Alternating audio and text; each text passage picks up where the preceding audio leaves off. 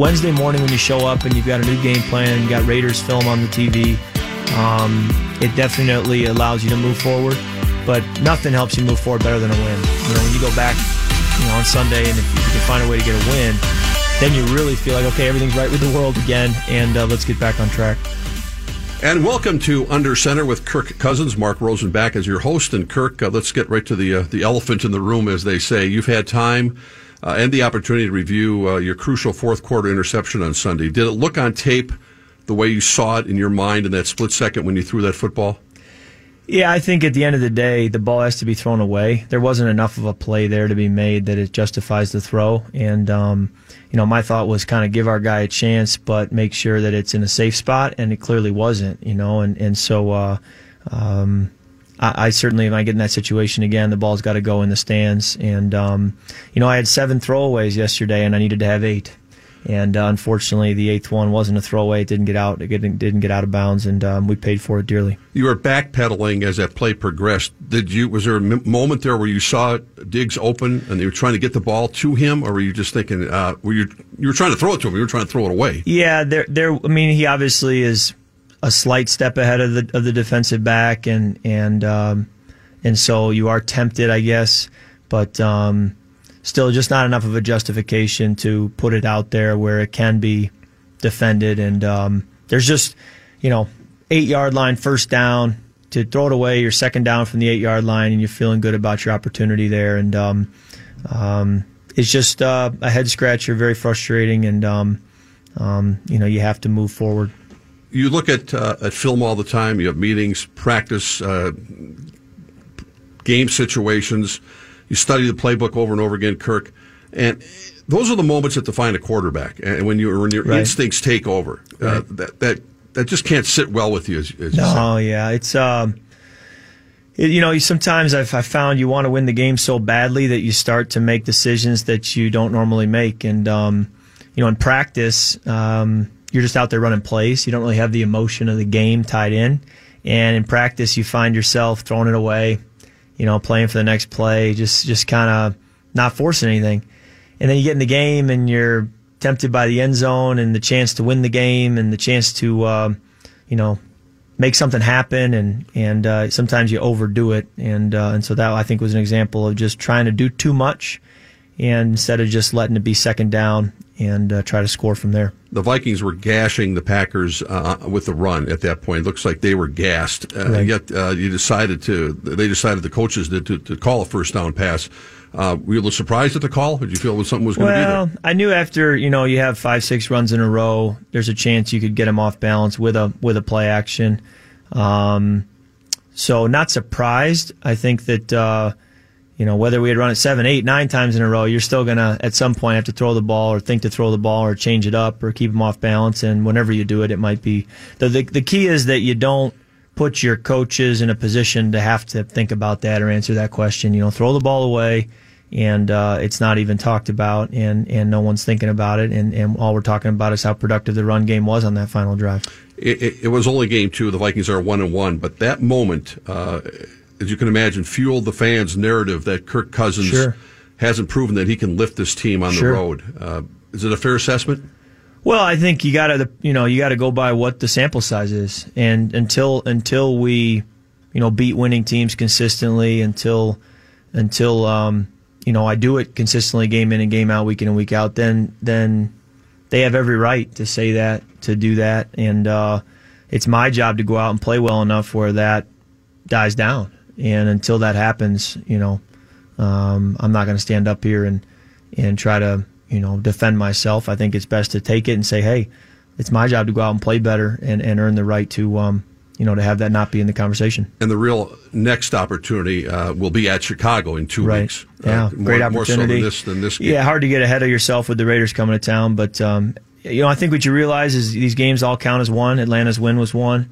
Uh, the loss of Green Bay is one and with 14 games left in just the regular season, um, the narrative is going to still be written, and uh, there's a lot of football left to be played. I remember where we were sitting at this point last year at one 0 and one, and then to think where the season ended, um, you know, I would have never thought it would end the way it did. So, um, you know, there's a lot of football left, and that's what's going to ultimately tell the story. The Packers came out and, and smacked you guys in the mouth pretty good. Uh, they had an extra four days off. Looked like uh, they had some things ready for the Viking defense that they hadn't seen, and before you know it, early in the second quarter, you're down 21 nothing. So yeah. the team did show the resolve, uh, led by Dalvin Cook, and mm-hmm. uh, you threw a great pass to, to uh, Stefon Diggs to get you back in the game. Going deep for Diggs in the air.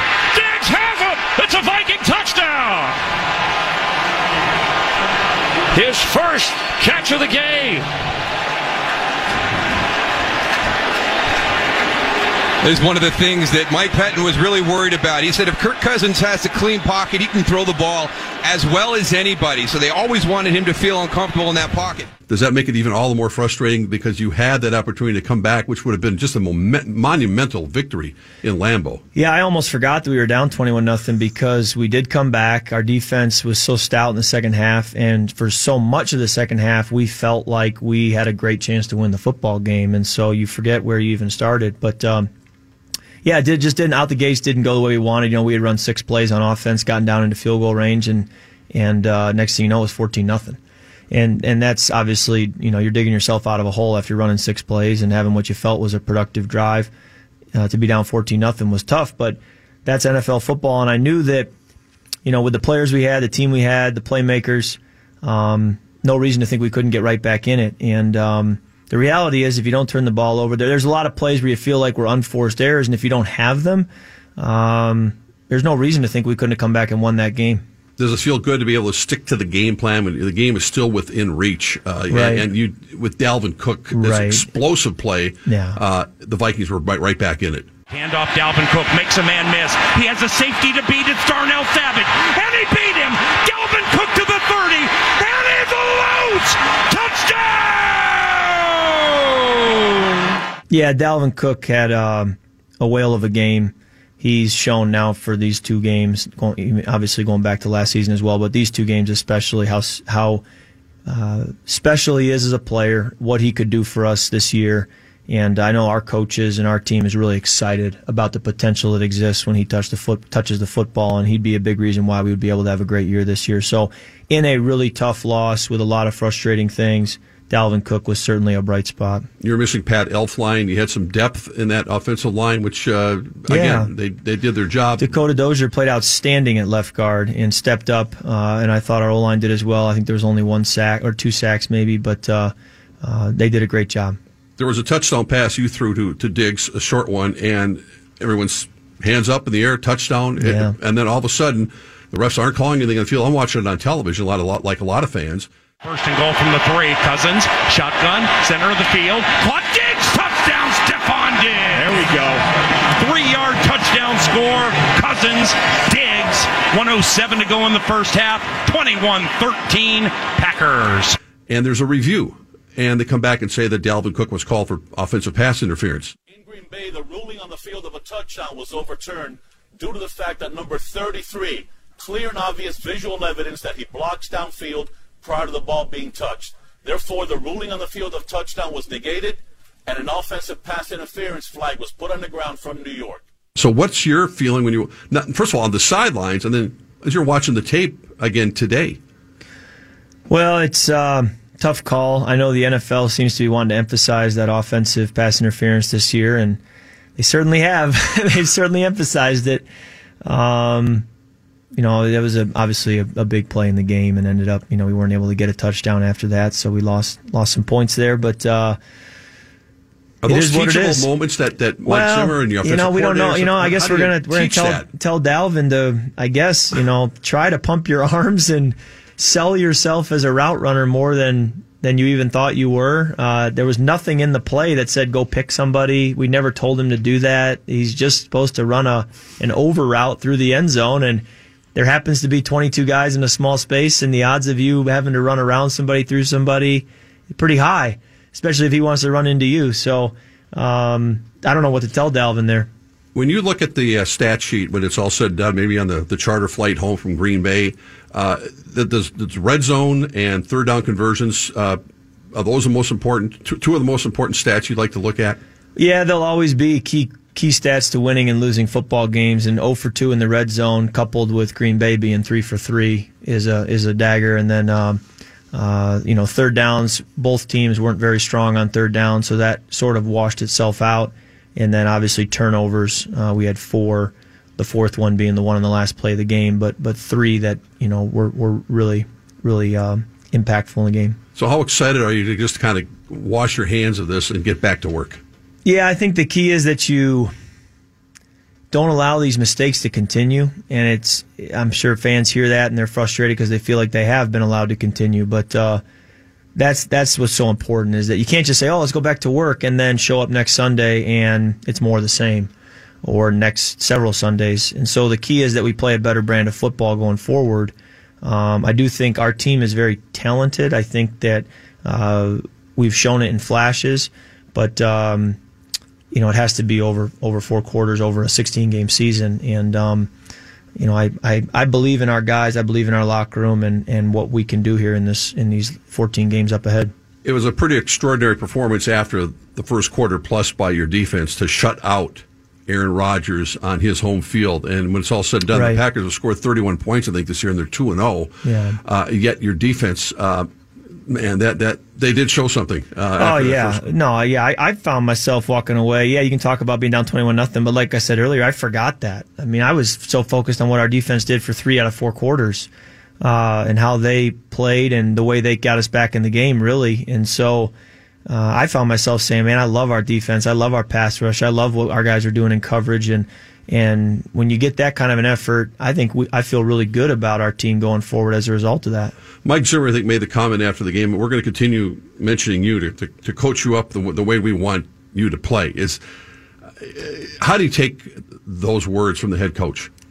Well, you know, I, it's not a mystery as to how the game played out and what I need to do better. And so I fully expect to be coached. I fully expect to be, you know, told what to do better and and I expect to take it, you know, with humility and to learn from it and apply it. And um, you know, I, I, was the first one to say yesterday, you know, it's just not good enough in the quarterback position, and uh, so I'm I'm looking forward to putting up a better better outing this coming Sunday, and um, you know, excited about the year we have ahead. All right, Kirk, we'll take a break at that. When we come back, I know you have a special conversation with Hall of Fame quarterback Fran Tarkenton. Stay with us under under center with Kirk Cousins.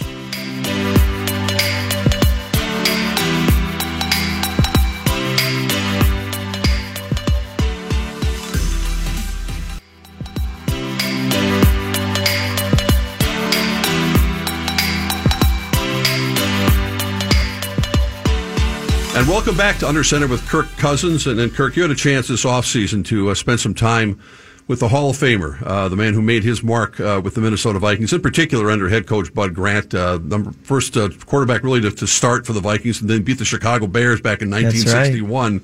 The one and only Fran Tarkenton. What was that experience like for you? Well, it was a bit of a pinch me moment just to get to spend time with somebody who, as you said, is so iconic. You know, a gold jacket. Um, you know, he really was the Peyton Manning when he retired in terms of having every record in the book and having done it for so long. And so, and then he's also had so much success in other areas of life uh, beyond just football. So great to pick his brain, hear his stories, talk to him. He's got a lot of energy for someone who's 79 years old. And, um, you know, it was a great picture of what I want to chase after in terms of, you know, production on the field, um, a legacy you can leave and then even you know how productive you can be when you're done playing, and uh, the energy and the health you can have when you're in your late 70s. So. Um, you know, he's lived a great life, and it was a great conversation. He was surrounded by some great talent here with the Minnesota Vikings. Not initially, but as time wore on, and then That's he right. was traded to the New York Giants, came yep. back, had some great years with the Minnesota Vikings, but was always told maybe he was too small to play the game. Like a lot of quarterbacks, even like yourself, were told you, are not good enough in this area, this area, yep. or this area to make it. All of a sudden, uh, he's wearing that gold jacket in Canton, Ohio. Yeah, you just, just tough times don't last. Tough people do. You got to stay the course. And he, as I've heard his stories, he really vouched for himself. Uh, when he felt like he wasn't prepared for a game, he went to the coach and made sure he got prepared. When he uh, didn't feel good about the situation in with the New York Giants, he asked to be allowed to go back to the Vikings. So he really vouched for himself and made sure that if things weren't lining up, that he did what he had to do to to get them lined up. And um, you know his career tells that story certainly. There are some uh, very elusive quarterbacks playing the game today. Russell Wilson comes to mind. Maybe little Patrick Mahomes. You throw in a couple other guys as well, but there's a reason why they called uh, Fran the scrambling man because he was. Uh, uh, he exasperated defensive linemen trying to chase him all over the field. Yeah, and he didn't run around to run. He ran around to throw. And he told me his whether it's true or not, his forty time was about a four nine, which is not that fast, even by the standards back then. And and so he really just found a way. He had a knack for it. Um, I did ask him specifically about that because it is a, such a key part of playing the position and having a natural feel for that. And um, you know, he just said that sometimes in the pocket it just wasn't that easy for him to throw, and he felt like if he could get out, run around, uh, that better things happened. And he, if you watch NFL films, you know it tells it proves him right. I mean, it, those are fun clips to watch when you see his best scrambles of, of his career. Yeah, he was something to watch. Let's get right into that conversation now. Kirk Cousins, along with Hall of Famer Fran Tarkenton. Welcome back to Under Center with Kirk Cousins. I'm your host, Kirk Cousins, and uh, our next guest is an iconic guest with the Minnesota Vikings. We're thrilled to have him on. Uh, Fran Tarkenton is on the line. He played 18 seasons in the National Football League, was a nine-time Pro Bowler, a Pro Football Hall of Famer, a Gold Jacket, as we as we say, an NFL MVP and Offensive Player of the Year in 1975. His number 10 is retired here by the Minnesota Vikings. His passing yards, touchdowns, many of the major quarterback statistics were all uh, the best in the league, in the history of the league, when he retired. He was like Peyton Manning, Drew Brees, and Tom Brady combined at the time that he retired with all this, the records he held. And uh, he's a very, very special player, but also a very special person. So, Fran, welcome to the podcast. Thanks for coming on.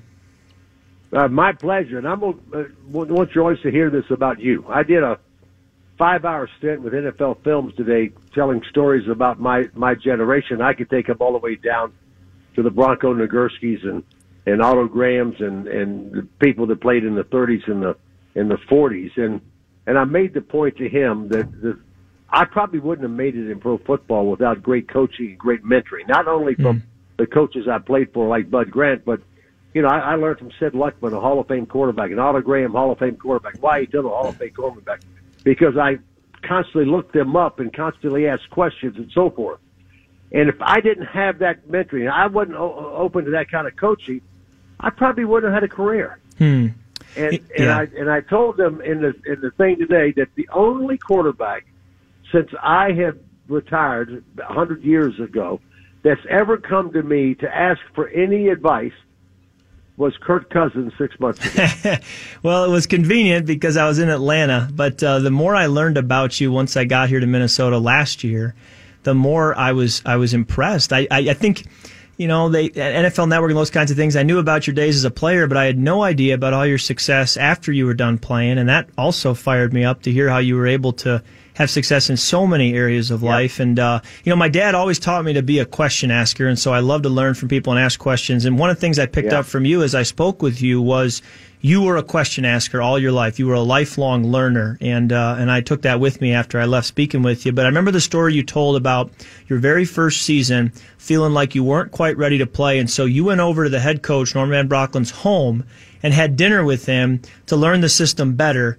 And then, sure enough, you came in uh, the very first game and led the team to a victory. And that was just a great lesson for me about preparation, about finding a way to get it done, not making excuses, but but pursuing knowledge and asking questions. I thought that was a great story and and uh, really shined a light on who you are as a person. But well, uh, do you remember? You. Yeah, you, I remember that. And let me say this: I'm 79 years old, and I'm learning at a faster rate than I've ever learned in my life. Not only am I mentoring and coaching people in business and football, but I'm learning at a faster rate, and the opportunities out there in this country, in the business world, are just extraordinary.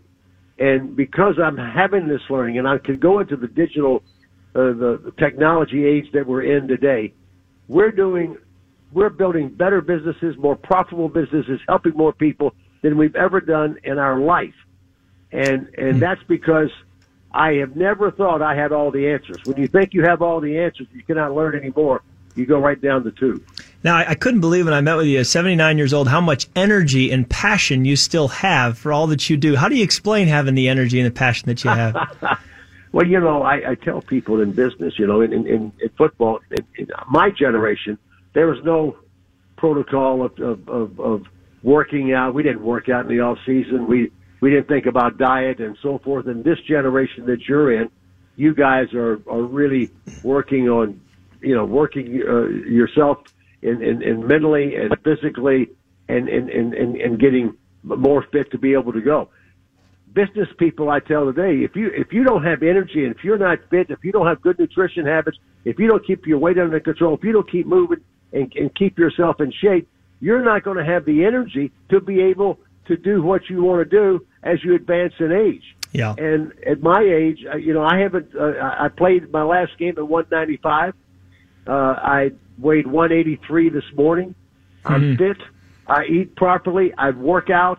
I, I take care of myself, which great. gives me energy. So the business guys you're talking to out there, that's the thing. I mean, you guys are breaking records that, that that we used to have. We thought were great. You're destroying those records. You're more you're more prolific. You're more perform. But it's because you guys are really more fit and Yeah. you take care of your body and your mind better than we did in my generation. Yeah. Good lesson for your listeners.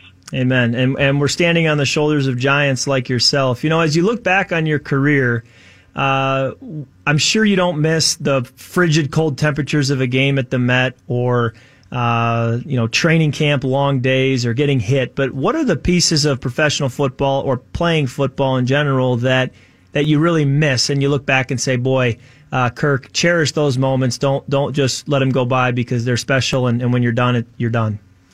Well, here it is. You know, for all the my career, uh, you know, I played in uh, three of the first eleven, uh, three of the first ten Super Bowls, set the records, played 18 years, only missed five games because of injury in 18 years. I look back, it's not the victories and it's not the uh, uh, awards I got. It's it's the people I played with, the coaches that I interacted with, the players I built a relationship with, both on my team and other teams and my relationships continue that way with hmm. my teammates, the people I played against. Those are the most meaningful things in life. And hmm. life is about reaching out and helping each other and having great friendships and great relationships.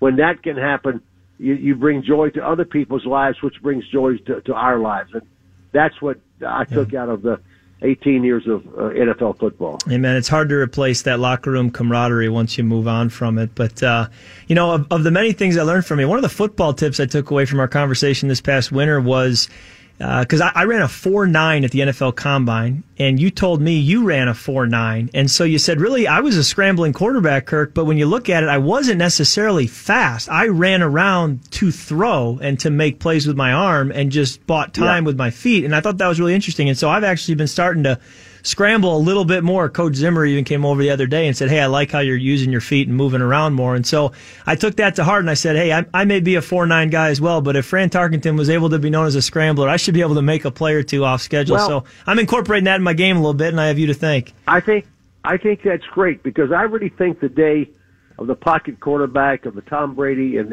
and the Peyton Manning and, and, and even Drew Brees in this generation, I think it's it's too hard. That's a hard. It is deal. tough. It is so able tough. to be able, if you're able to go out and buy some time to get out of the pocket, in the pocket, step in, step out, and and, and, and buy some more time to throw the ball down the field, or if you could pick up a, a first down when they the linebackers are running in double coverage down the field, you've got big gaps to run in. That I think is I think that's what's going to happen. I think right now you've got mobility. And you you look at the, the the Patrick Mahomes at Kansas City. He's got mobility. They they drafted a five foot eight quarterback from Oklahoma, Kyler Murray. Right. Uh, you know, the first first pick of the draft. He all of them can throw. You can throw. They can throw. But the ones that can add mobility, I think that's the future of, of, of quarterbacking in football. Because if I had to be stuck in the pocket and not do the things that I did, I would have never accomplished what I did. Yeah, I don't disagree at all. That's a really good analysis. Now, uh, it would seem like with your success uh, in, in business after you're done playing and in television and a lot of other things, that uh, you had a very easy transition from football to quote unquote retirement or, or other things. Did you see that when you were leaving football? Did you know, boy, I've Well- got a ton of opportunities and this is going to be a, a, a great deal for me? Or was there a little bit of a, No. what do I do now? No, none of that. Because every I, I start I, I had a job every off season. Gotcha. Uh, I, I worked and, and I made twelve thousand five hundred dollars my first year. My entire career, I made one point two million dollars for eighteen years. And so it wasn't. If I wanted to live a better lifestyle, and have sustainable money coming in, I had to go out and do. I love doing yeah. business. I built businesses, and that's what I've done all my life. And I, I you know, I make, uh, uh, you know, in my worst business year more more money in one year than I made in 18 years playing football. Wow. Wow. Well, it sounds like you were ready to go and it worked out well. Well, uh, you're a great inspiration to me and uh, gives me something to shoot for too when I'm done playing. But, uh, you know, as we wrap up, just any thoughts you have on on uh, the NFL this coming season, or specifically the Minnesota Vikings? What you see from our team? Any expectations or thoughts yeah. you have as you watch from Atlanta well, on on the state of pro football? Kirk, here's the thing I know: you cannot predict the future of of a team coming into a season or next season, because you look at last year, the proliferation of scoring in the one game. Uh, I think LA was involved with somebody, maybe Kansas City you know, it was like 59, 53, 58, 53. It was just breaking scoring records and just off the charts. And, and, and then you go to the Super Bowl game, and the Super Bowl game, one touchdown was scored. there was no offense. It was very boring. And when you think the offense has gotten way ahead of the defense, the defense catches up. It is a good lesson for you and the quarterbacks playing today. It's not a given because the defense is always, always going to be catching up as we move our offense forward. So we got to constantly be learning, changing, right. experimenting, and being better every year.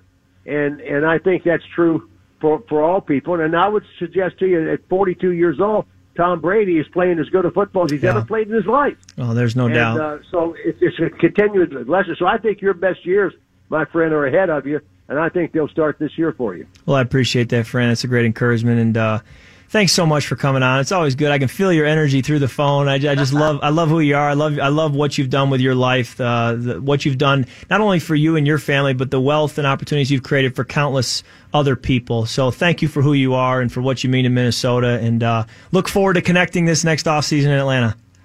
We will. Skol Vikings, Kirk. Amen. All right, we'll see you, Fran.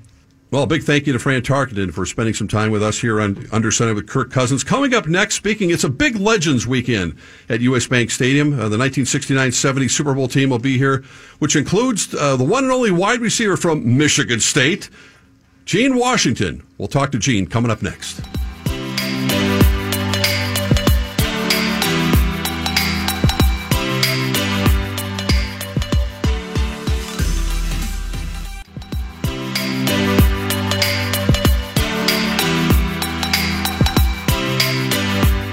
And welcome back to Under Center with Kirk Cousins, Mark Rosen, along with the uh, Vikings quarterback. And uh, Kirk, we have a very special guest, someone uh, who means a lot to anyone who went to Michigan State. That's right. Gene Washington, number 84 for the Minnesota Vikings, who played it from 1967 to 1972. Kirk, I'll let you take it away. Yeah, Gene, we're uh, thrilled to have you on, on the line here. But uh, obviously, we go back to your days uh, at Michigan State with that connection. And I got to meet you my senior year when you were being inducted into the College Football Hall of Fame, not knowing that we would – reconnect when I moved here to Minnesota and got to see you at a practice. But uh, yeah, just welcome to the show. Thanks for coming on.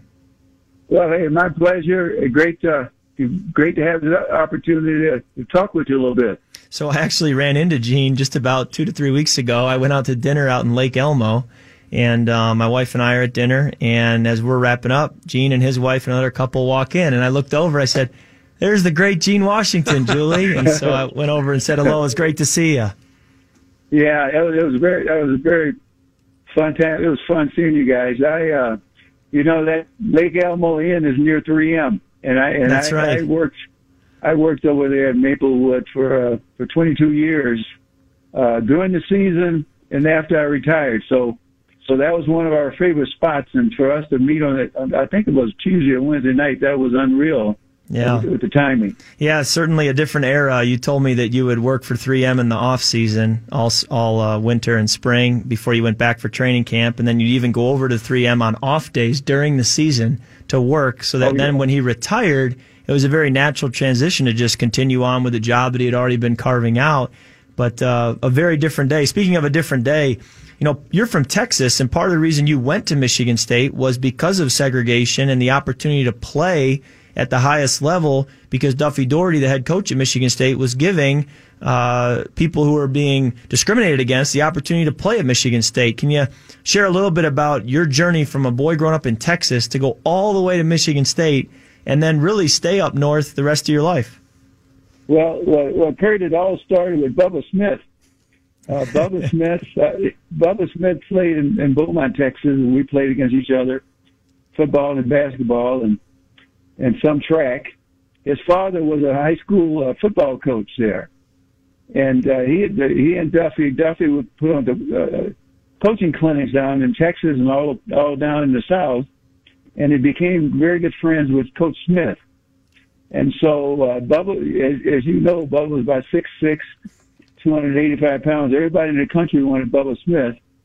And of course, he couldn't go to the University of Texas because of the certification. And uh, finally, he decided that he was going on to Michigan State, and he and he he, t- he spoke with me, and we talked about it. And he said, "Gene, I'll tell Duffy to bring you up also. I'll make sure that you wow. uh, you get a scholarship." And so, without without that, without Bubba putting a word in for me, I never would have been a Spartan. Well, that was a good decision by Bubba and by Duffy Daugherty because you ended up being a two-time first-team All-American. You won a, I believe, two national championships while you there, while you were there.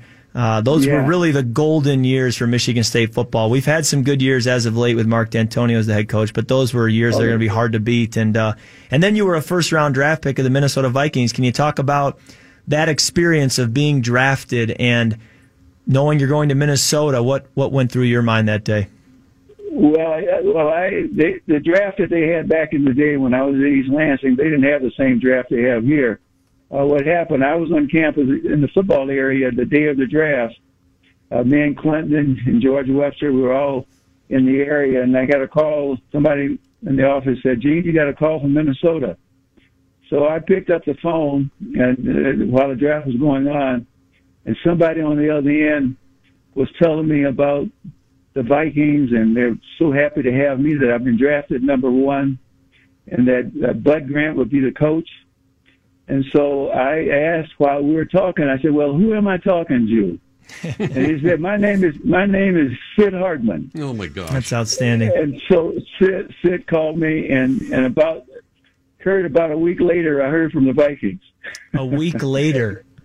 Wow. Yeah, That's Jim a, Finks, Jim, yeah, Jim Finks was uh, was was having some uh, some health issues. They told me later, but uh, but that keep in mind that was the first draft of the National Football League uh, because they used to have two teams, you know, the, the American Football League and also the National Football League. See, they had two two leagues Wow. at the time. well, you And can so our class our class was the first one that merged all together. See. well you can certainly see how some things change and some things stay the same. Uh, I didn't find out a week later that I was drafted. I found out about 30 seconds before I was picked that I had been picked by the Redskins. But uh, when I first arrived in Minnesota, the first media member I met was Sid Hartman. So some things just don't change. And they still haven't changed. He's about to turn 100, Gene, as we know. So Sid, Sid, Sid has to be what? What is he? What is he about? Ninety nine now. yeah, he is 99, Gene. Yes, he is, and he's still at every Vikings game. Yes.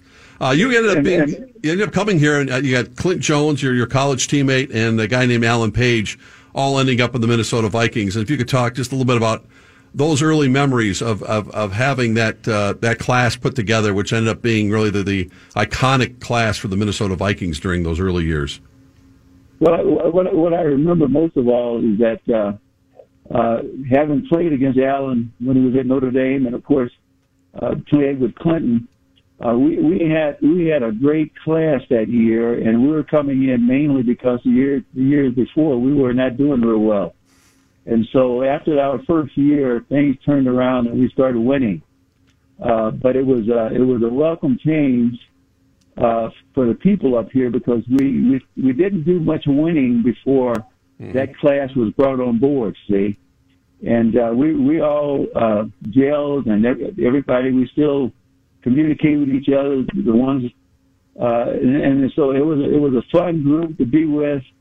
And uh, we played we played in that last college all star games when we played we played the Packers Oh, wow. and uh, they were national champions. I think you guys might remember that. We played in Yeah. Chicago and the college all stars, and and I, I'm, I'm glad they, they they discontinued that game because uh, it was it, it was a put it was a it was a tough tough outing for us. I tell you. I can't imagine if the New England Patriots, having come off a Super Bowl, would then go line up and play against a group of college all stars who are just thrown together for one week, trying to play with a group that's been playing together for years. Oh my goodness. Yeah.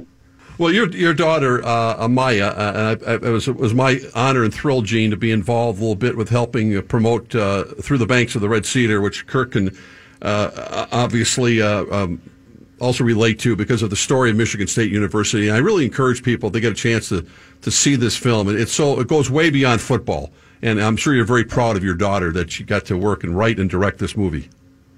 Oh yes, I, I, I'm very very proud of her for doing that. It, it was quite a surprise that she wanted to do that. Uh, Bubba Smith had passed away, and we were out at the funeral and everything. A lot of the Spartans were out there, and uh, she got a chance to meet all most of my teammates and all. And I have I had I had not had an opportunity to really share all that with her, so she was so moved by that. She said, "Dad, I'm gonna uh, uh, since since she was in school at USC." she she said, Dad, I think I'm a, I'm a, I'm gonna make a documentary out of that. And she stayed with it for over five or six years, and it's worked out real well because uh, it's a great story. Uh, Duffy Daugherty was really the key, bringing all of all of us from the South, and and bring all of us from the South, and to have the first fully integrated uh, football championship, the national championship, two years in a row, and all and also, you know, Michigan State and the the, the whole community was just was good, was just great, led by Duffy in terms of bringing us all together, and it was really a family type situation, and uh, something I'll always I will I will always remember. Well, the footprints of that team are all over at Michigan State. Um, you know, the football building where I went to work every day in college was called the Duffy Daugherty Building, and the names Bubba Smith and Gene Washington are in our stadium up uh, there's only about six or seven names, and those are two of them, and uh, and retired. So uh, very very special. And you were inducted into the College Football Hall of Fame the year that I was coming out, uh, my senior year, and I was invited to attend the College Football Hall of Fame induction in New York City because of being a, a candidate for a separate award that is presented there at that event. And so we got to spend some time there as well, which was a very cool thing. But um, I love the title of the documentary, Through the Banks of the Red Cedar, because the the lyrics of our fight song at Michigan State, the very first words are on the banks of the Red Cedar, and the Red Cedar River is what runs through our campus, and it's probably arguably the prettiest part of campus. And and so to say through the banks of the Red Cedar, I love that because it really was coming from Texas, coming from the South, to all that your life ended up becoming. It had to pass through that campus and uh, and that school had a massive impact on your life, just like it did on mine. And so you have an incredible story, and uh, we're just so grateful that you were willing to come on this this show and tell your story. And when I think Gene Washington, I think one word, and that's class. Uh, you're pure pure class, Gene. So thanks so much. And we'll see you this weekend, Gene. Yeah, we'll we'll see you this weekend. The big Legends uh, reunion this weekend at U.S. Uh, Bank, and uh, I'm, I'm sure you're looking forward to seeing a lot of your old teammates. Yeah, I'm looking forward to it, and, and I know you're gonna be there. Now, be careful; some of these guys might jump on you. You know.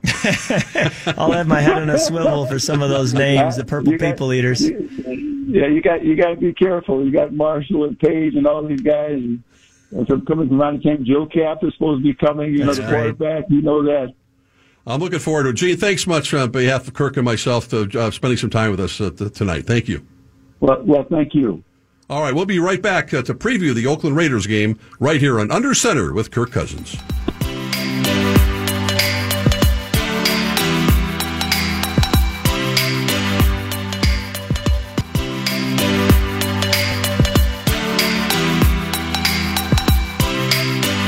All right, welcome back to Under Center with Kirk Cousins, Mark Rosen, along with the quarterback, and, and Kirk, uh, the Oakland Raiders, a team that you're not really familiar with, AF, AFC type team, and uh, a bit of an unknown. Uh, Jon Gruden, the, the flamboyant uh, head coach, is back now on the sidelines doing his Chucky thing. So, uh, your thoughts, early thoughts, in getting ready to be back at home against the Raiders this Sunday? Yeah, it's certainly great to get back in front of our fans. Um, you know, the Raiders, as much as we are frustrated with the way this past week went, the Raiders have no they don't care. I mean, they're coming in here loaded for bear, and uh, we have to be ready to go and uh, play our best brand of football. But uh, really, uh, from what I've watched on film, a good defense. They're going to give all kinds of looks and blitzes and coverages. They're going to be very multiple. The uh, defensive coordinator has worked with Mike Zimmer before, and so there's a lot of carryover with what we see in practice every day from Coach Zimmer and what we'll face from the Raiders defense, which uh, which also is an interesting you know plot line there. There's such a contrast, Kirk. The opening game against Atlanta, you started like a house of fire here at U.S. Bank. Nothing right. could go wrong. You just blew them out early. Yesterday, you get behind 21. Uh, excuse me, Sunday, you get behind 21 nothing, and come back almost way as we covered the first section, almost come all the way back. Is there a happy medium here uh, that yeah. you're looking for that probably get I mean, back to some sense of normalcy with yeah, an NFL game? The words any given Sunday really start to mean something when you see how these first two weeks have played out. But uh, yeah, you'd like to think you know this game will settle in more and and have a more steady uh, approach. But um, you know the key is to just one play at a time, one quarter at a time, play our best football. And uh, and make sure that if we do our job, execute the plays, do what we're coached to do, not go rogue or get off from the plan, that the score will take care of itself, and uh, and that'll be what our focus is all week long. I mentioned Jon Gruden. Uh, he was featured along with his team on Hard Knocks. I, I caught most of the episodes this uh, this year on HBO. Never a dull moment with Jon. but you've had you've had your share of experiences with uh, with Jon over the years. Yes, I have. Um, obviously, playing in Washington with his brother as the head coach. Um, you know, he would come and watch practice a little bit in the spring, which was great to have him around, and then uh, did the Gruden QB camp when I was coming out of college and had the chance to spend a, an afternoon with him, both throwing at a local school and watching film, which was really cool. Um, he really studies and knows his stuff around the league. But then, uh, as I got further in my career, I believe it was maybe 2013 or 2014, uh, I just thought, um, why not go back down and see him? And so I went down there to Tampa where he was basically doing all of his, you know, that was home base for him and doing all his Monday Night Football preparation. He has a full film room there. And I thought, you know, he's a guy who wants to coach. Why not go wear him out and see how interested he'd be in, in coaching me up from what he saw from a distance? So, really for I think three off seasons in a row. I went down there and spent time with him for a couple of days. And my last year doing that actually brought some teammates, and it was just really really positive. He's a great motivator um, because he studies the game so well. He had a lot of good thoughts for me, and I found that those days I spent with him were very impactful on my development as a QB as I came up in this league. Does he do that much homework on every individual that he, he meets? He really does. series of those pieces that yeah, he really does. He studies the league. He gets in there early. Um, you know, there's stories about him being in there at 3:30 or 4 a.m., but he's the real deal. I mean, he's in there early uh, to prep for Monday Night Football each week. He studies the entire league, obviously studies the games that he was calling and announcing. But uh, in the off season, he studies the college tape. You know, he he watched all the potential draft picks, and so I remember we were there one one off season, and he pulled up. Uh, he said, "I got a cut up for you. You'll never believe this, but I want you to watch this guy, Patrick Mahomes." He said, I really? got this cut up of him from Texas Tech. He said, I don't know if his game's going to translate to the NFL or not, but when you look at what his arm talent is, he goes, I've never seen anything like this before. And we watched about 10 to 15 throws, and it was just unbelievable. But you realize Jon had to go back and really watch a lot of football to pare it down to these 10 or 15 throws that he had cut up. And so um, he knows his stuff. He's a grinder. And um, I, you know, he's played a big role in my development as a player. And and uh, now we got to go out against his team and, and get a victory. Well, Jon's words came back to bite him. He got a fistful of Patrick Mahomes on Sunday afternoon uh, because we That's saw right. that, that young man tear up that, that Raiders defense. Can you, when you watch a, a you know the tape of that game, or can you, you mm-hmm. learn from some of that stuff? Sure. Or is it just Patrick Mahomes doing his thing? Well, he's special. He's unique. Uh, what he can do, and and he separated himself. When you're anytime you're the league MVP, you know you're on a different level. But uh, certainly, you know you see plays that are there to be made, and um, um, you know, you want to make them. And, and we just watched, you know, Denver as well against them. So we've got now two games of sample size, which is better than what we've had the last couple weeks, you know, having it more of a mystery as to what we're going to see. So hopefully that can help and, uh, put, put together a good plan. On the positive side of, uh, of the game against the Packers, not just the, the comeback, uh, we, we, discussed it earlier on. In case you missed it, uh, Kirk uh, took full responsibility for what happened at the end of that game. But uh, you know, came out of it pretty pretty healthy, I, I think, other than uh, maybe a couple nicks and bruises here. Well, that's a big storyline that's very underrated as the year goes on. People see teams and they look at the Bears or the Vikings or the Packers and they just see them as that brand and that team and that uniform. But who is in that uniform ends up playing a big part in how the season shakes out. And so, not just at the quarterback position, but at every position, staying healthy and having your best players available late in the year can really change the conversation, or vice versa. If you don't have your best players available, it can change the conversation. Well, also maybe lost in the shuffle of everything going on. Alexander Mattison, uh, he had a couple of really nice runs, including one which potentially set up the, the game winner uh, at the end of that game yesterday uh, on Sunday. Oh, it was a great run. Uh, I was telling him on that drive, you know, um, bring it. You know, I want to see you. It's worth it. Let's go. And um, he responded. He really had some great runs, and it was great to see him run hard with good low pads and uh, really bring bring him himself to the uh, to the pile. So uh, I, I, was I had a front row seat to his runs. It was great to see him get going. And I think as a rookie, when you have some productive runs like that, it helps build confidence, and you can kind of feel that snowball growing and rolling down the hill. So I think he's going to have a you know a better year as he goes forward. How do you avoid? Uh, the all the emotions that go into a game, and then you got to turn it off and turn it back on. Yeah. As, if fans go through it, they have to wait till next Sunday. But as a quarterback, I mean, do you sleep well after yeah, Sunday night? No, uh, no I don't. Uh, it's tough. It's tough. You sit there and you kind of stare at the wall, basically, and you don't even have an appetite to eat. You're so frustrated and upset, and then. Uh, you get up in the morning and you watch the film and you talk with the coaches and teammates about all of that, and then you know, Tuesday's tough because while it is an off day and you appreciate the chance to rest and catch a break, you also feel like you're still having to deal with it. But Wednesday morning when you show up and you've got a new game plan and you got Raiders film on the TV, um, it definitely allows you to move forward. But nothing helps you move forward better than a win. You know, when you go back, you know, on Sunday and if we can find a way to get a win, then you really feel like, okay, everything's right with the world again and uh, let's get back on track. So keys to Sunday's game are pretty simple when you get down to it. Again, the things you talked about, uh, third down conversions and red zone conversions. Certainly, third down and red zone is a great place to start. You know, we had four turnovers against the Packers. If you turn the ball over four times, you just can't expect to win. So protecting the football, um, obviously you have to take chances at times and, and you got to take calculated risks, but protecting the football and, um, you know, I really trust our special teams and our defense to, to carry their load. And so it's about our offense, uh, being efficient and playing our best brand of football. Well, uh, it's a what have you done for me uh, lately league, Certainly. and all eyes will be on, on you on Certainly. Sunday afternoon back at home, and uh, you're embracing that opportunity to kind of reboot some things. Yeah, I'm I'm looking forward to the chance to get the ball back in my hand and and you know I don't know if make amends is the right word, but to you know put a better foot forward than what I did last Sunday, and um, it's unfortunate for me that I have to wait six days to do that, but uh, um, can't wait for that next chance.